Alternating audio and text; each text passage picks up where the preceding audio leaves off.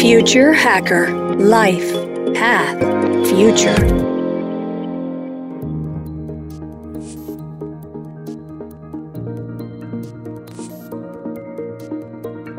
Olá pessoal, bem-vindo ao Future Hacker. Meu nome é André Chaves, eu estou aqui com um entrevistado que é o Marcelo Trevisan.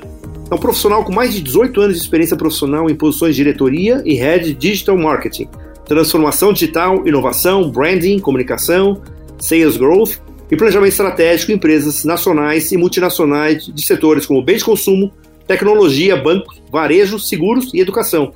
E até por falar no mercado de educação, ele também foi professor por mais de 10 anos, MBA e pós-graduação em marketing digital pela SPM e na Fundação Getúlio Vargas, Business School e FIAP. E hoje ele está exercendo a função de CMO da IBM. Bem-vindo, Trevisan! Fala, André, como vai? Tudo bem? Obrigado pelo convite. Obrigado por participar aqui. Sou fã de vocês. Ouço alguns podcasts de vocês, gosto bastante. E vamos lá para a conversa. Legal, cara. O prazer é nosso. E a gente já falou aqui com o Claudio Pianes, né? Também aqui da IBM. Eu vou falar um pouquinho dele aqui também. Mas vamos lá. Eu queria que você contasse um pouco da tua trajetória e como foi chegar nessa importante posição na IBM no momento de tamanha transformação de mercado que nós estamos passando hoje. Cara, eu comecei há 20 anos atrás, já, tem 20 anos que eu, que eu no mercado. Comecei na bolha da internet, né? Eu passei lá pelo zip.net, depois pelo IG, por entre outras empresas aí são, né, que nasceram digitalmente. Peguei essa, essa transformação gigante. E eu, eu gosto de brincar, tá, André? Que, que eu já vendi apartamento, peru, Chester, cartão de crédito, Nespresso, Starbucks, é, conexão, cloud computing, tudo pelo meio digital. Eu acredito muito no meio digital, foi uma aposta que eu fiz na minha carreira. Porque quando eu comecei na internet, só tinha 3 milhões de pessoas conectadas. Né? E eu comecei na internet justamente porque eu tinha um, um, um tio que trabalhava na Telesp e que conseguia se conectar com o mundo, com a internet à noite lá pela Telesp. Aquilo me fascinou de um jeito. Eu falei, não, não é possível. Né? Se o mundo vai ser conectado dessa forma, ele tinha me apresentado isso e tinha visto algumas empresas já fazendo negócio pelo meio digital. Eu falei, é, esse, esse é o futuro. E tecnologia sempre me mexeu, né? Sempre me moveu e eu fui para esse esse mercado, né? Então a, a minha base é design, né? Eu sou formado por a, a, questão de design, né? A minha formação é design. E design não é a questão estética, e sim é uma função de como resolver o problema, né? Olhando as pessoas, né? Olhando o comportamento dessas pessoas, a interação. Isso me ajudou muito, né? Na minha carreira, em todos os sentidos. Essas passagens por várias empresas, né? Tecnisa, BRF, né? Trabalhei em consultorias, trabalhando com grandes marcas e grandes processos de transformação digital como Itaú, Nestlé, Coca-Cola, entre outros, me ajudou a chegar até aqui, né? Até, até esse cargo da, da IBM. Muito legal, cara. E só para te falar um pouquinho, né, é, é, que nem eu estava falando um pouquinho lá na abertura, né, que a gente teve aqui um papo muito legal com o Claudio Pinanes, né, que é aqui no Future Hacker, e ele contou um projeto muito interessante, que é a iniciativa, né, do C4AR, né, aquele hub que está sendo feito com a FAPESP, com a USP, etc., e eu queria que você contasse um pouco desse hub e principalmente se existem aplicações mercadológicas dessa iniciativa ou teoricamente é P&D puro. Não, to todos esses labs, na verdade, eles são justamente para você resolver problemas de negócios, né? Trazer a comunidade como um todo e fazer com que dessa comunidade saiam grandes experimentos e hipóteses para o negócio. Então, não existe só esses labs, existem vários outros, não só no Brasil, mas também no mundo, né, onde a IBM tem por base aí a questão que a gente chama de hard technology, né? A hard technology é o que nós somos, né? Você não pode pensar na IBM só pelo que a gente fez, né, no, no passado. Na verdade, a IBM ela constrói a tecnologia do futuro hoje, né? Então, quantum computing, inteligência artificial, entre outros grandes feitos que a gente vem trabalhando e que vai mudar com certeza como uh, um mundo vai usar a tecnologia, né? Então a gente chama isso de hard technology e a intenção é que esses labs tragam, claro, né, vários experimentos, mas mais do que isso, experimentos práticos que onde a gente pode trazer outras empresas justamente para resolver problemas de negócio e problemas do mundo mesmo, né? Entre, por exemplo, descobrir quanto de plástico tem no oceano e como é que a gente resolve essa questão utilizando, sei lá, inteligência artificial como meio para uh, tirar os plásticos do oceano. Estou né? te dando um exemplo aqui é, bem amplo a possibilidade desses labs elas são é, quase infinitas, né? Porque você traz o, o, o, ramo acadêmico, você traz a empresa, você tem a IBM como, como meio para resolver grandes, grandes, grandes problemas realmente do mundo, tá? Então, é, é, o que eu gosto muito de trabalhar na IBM é exatamente por causa dessa base de hard technology, né? A gente, a gente faz uma tecnologia que realmente vai além do que outras empresas hoje é, vêm trabalhando. Né? E são tecnologias que realmente vão mudar a forma como isso vai impactar é, o mundo, as pessoas, né, os países. Né? Até duas semanas atrás a gente estava, né, a chanceler é, da Alemanha estava lançando aí o primeiro computador quântico na Alemanha. Né? Então imagine o seguinte, quando alguns países tiverem alguns computadores quânticos para resolver problemas da sociedade, e isso sai de todos os experimentos que a gente tem e de todos esses labs que a gente tem aqui também, né? E aí, junto com a USP em São Paulo, a, a, a intenção é justamente essa, né? Capacitar também né, as empresas, a comunidade, os alunos a resolver e a utilizar essa tecnologia para exponencializar os ganhos e resultados para a sociedade e para as empresas. Tá? Muito legal, cara. Eu ia até exatamente fazer uma pergunta dessa de collab, assim, né? É, vocês fariam collab, assim, exatamente quando tem complementaridade, né? No caso da FAPESP, a USP, vocês fariam collab com empresas que poderiam, diria, sei lá, concorrentes? Vocês, vocês estão num nível desse que faria, por exemplo, um projeto Microsoft junto com a IBM? A Microsoft, não sei te dizer, tá? Mas assim, a gente tem vários uh, parceiros dentro do nosso ecossistema que às vezes em alguma linha é concorrente também e continua, né? Esse ecossistema hoje, na verdade, a concorrência, como era vista antigamente, ela é, ela é meio burra, né? De achar que o concorrente vai te matar. Na verdade, você tem que trabalhar com seus concorrentes para o ecossistema interno né, e externo também é, melhore. Então, por exemplo, você pega, posso falar da Deloitte, né, da Ernest Young, que dependendo da linha, elas são concorrentes nossas, dependendo de outra linha, de outra frente, elas são parceiros para resolver grandes problemas junto das empresas, né? Então não existe mais é, é, essa concorrência, é, né? Você citou da Microsoft, né? Não sei, quem sabe amanhã sim, mas uh, o que a gente vê é um grande ecossistema onde a colaboração é muito forte. Vou te dar um ponto aqui, um recorte muito importante, né? A questão da cloud híbrida, né, que a IBM tem, né? A IBM tem uma cloud híbrida onde todas as outras clouds podem estar dentro da cloud da IBM, né? Nós somos o único que tem isso.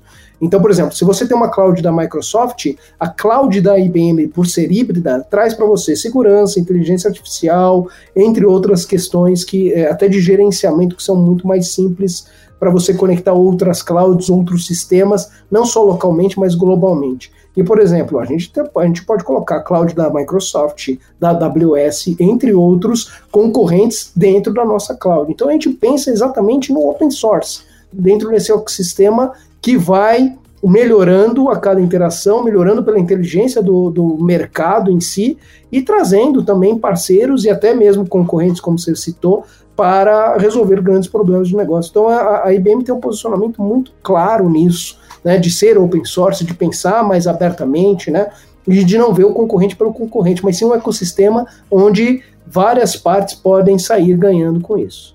Perfeito, mas acho que uma evolução desse mercado, né? Eu acho que aquela figura de ah, esse cara é meu concorrente, ele não existe mais. Ele pode ser concorrente, pode ser parceiro, pode ser sócio de um projeto, né? Quer dizer, cada vez mais isso aí para mim é a própria evolução mesmo né, do, do mercado. Concordo em gênero e grau.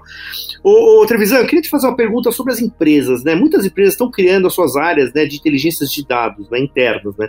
Elas estão conseguindo extrair valor desses dados? Elas estão conseguindo fazer esse trabalho de, de gerenciamento, manipulação? Quer dizer, e como é que eles estão? Como é que está esse mercado corporativo do ponto de vista desse trabalho dentro das empresas de dados?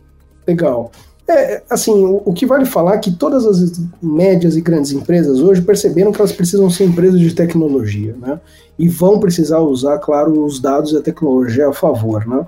O que eu vejo são maturidades totalmente diferentes, tá, André? Tem empresas que sim, conseguem extrair valor realmente desses dados, desses insights, a questão não é a quantidade de dados, mas sim a qualidade dos dados e principalmente quais dados você vai analisar, né? quais são também os KPIs que você vai analisar para o negócio, para trazer insights para um produto, para um serviço, entre outras questões. E tem empresas que estão no começo dessa jornada, né, que entenderam agora que isso é importante e que estão aprendendo com isso.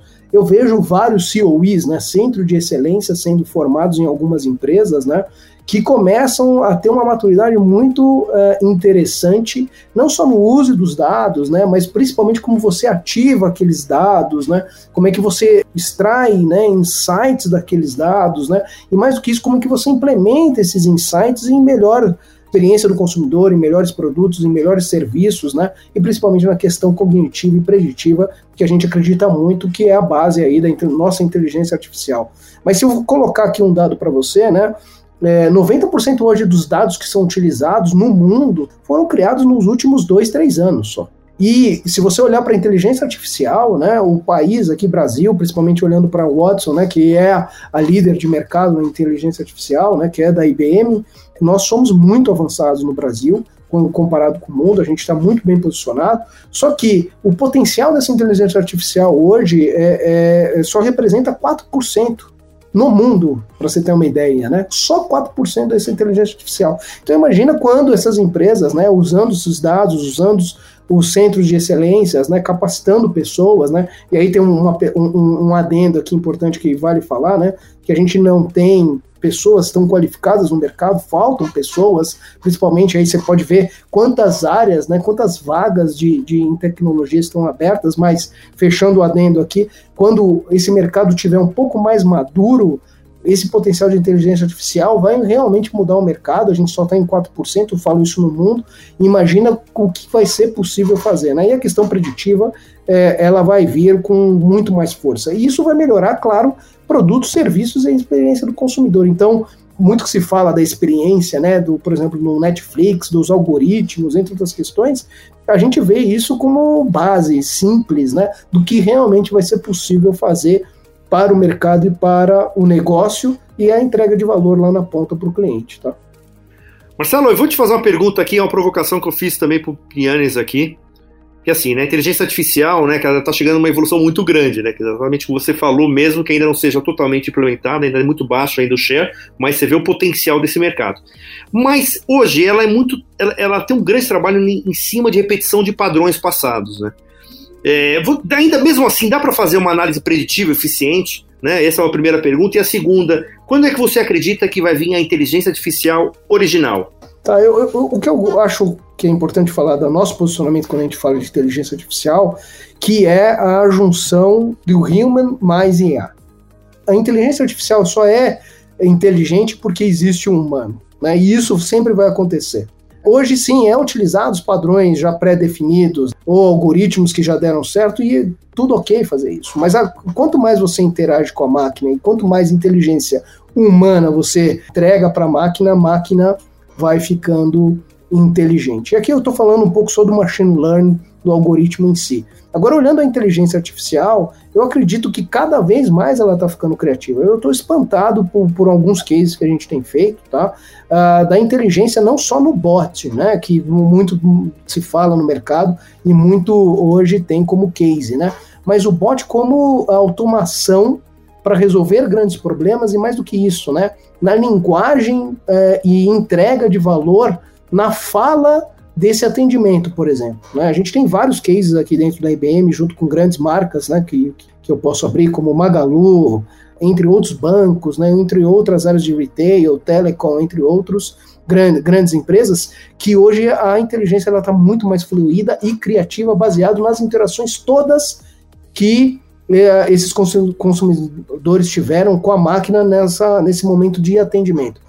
Entonação de voz, regionalização, entre outras questões que são importantes, que aí traz um pouco essa criatividade para resolver os problemas. Então, se eu sei que você, por exemplo, está falando é, do sul, né? Como é que eu poderia ser mais próximo de você? A máquina identifica isso por N questões, né? E começa também a trazer uma inteligência na forma de falar com você, né? Regional e, e até mesmo criativa, porque ela pega aqueles, aqueles padrões e vai aprendendo com as interações, vamos falar assim, daquela localidade.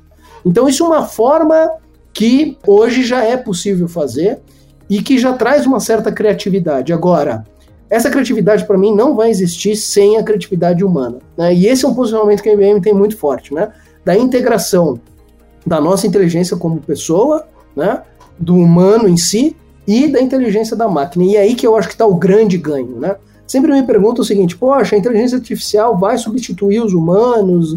Eu acredito que não, e, e eu não sou tão especialista assim em inteligência artificial. Para ser bem sincero, eu tenho estudado muito inteligência artificial. Agora tem vários grandes especialistas dentro da IBM, e aí conversando com eles, né, eles falam, não, isso para a gente é, é, é, isso não vai, acreditar, não vai acontecer, né, de substituir. Na verdade, o primeiro que você vai criar novas formas, novos empregos com a tecnologia, e isso sempre aconteceu, né? Desde a parte da telefonia, quando apareceu a telefonia, acharam que ia acabar o mundo, né? Os computadores ia acabar o mundo, não ia ter emprego para ninguém. Isso vai acontecer agora também. As coisas vão ter, vão seguir da mesma forma, né? Vão ter novos empregos. Mas falando da criatividade, todo mundo acredita, e esse é um posicionamento muito claro da IBM, que para a tecnologia ser inteligente, seja ela inteligência artificial ou qualquer outra que venha, como quanto computing, você precisa da inteligência humana, e aí sim o duelo né, do, do trabalho em conjunto da máquina com o humano é o que vai trazer mais valor e que vai fazer com que a inteligência né, seja cada vez mais inteligente, se a gente pode falar dessa forma. Então. Muito legal, cara. Bom que você já falou de futuro, porque vai ser exatamente agora o segundo bloco. Vamos, vamos explorar um pouquinho esse futuro da parte de inteligência de dados, um pouquinho mais aí também da computação quântica. Pessoal, estamos aqui um papo ótimo com Marcelo Trevisan. Até mais. Future Hacker Life Path Future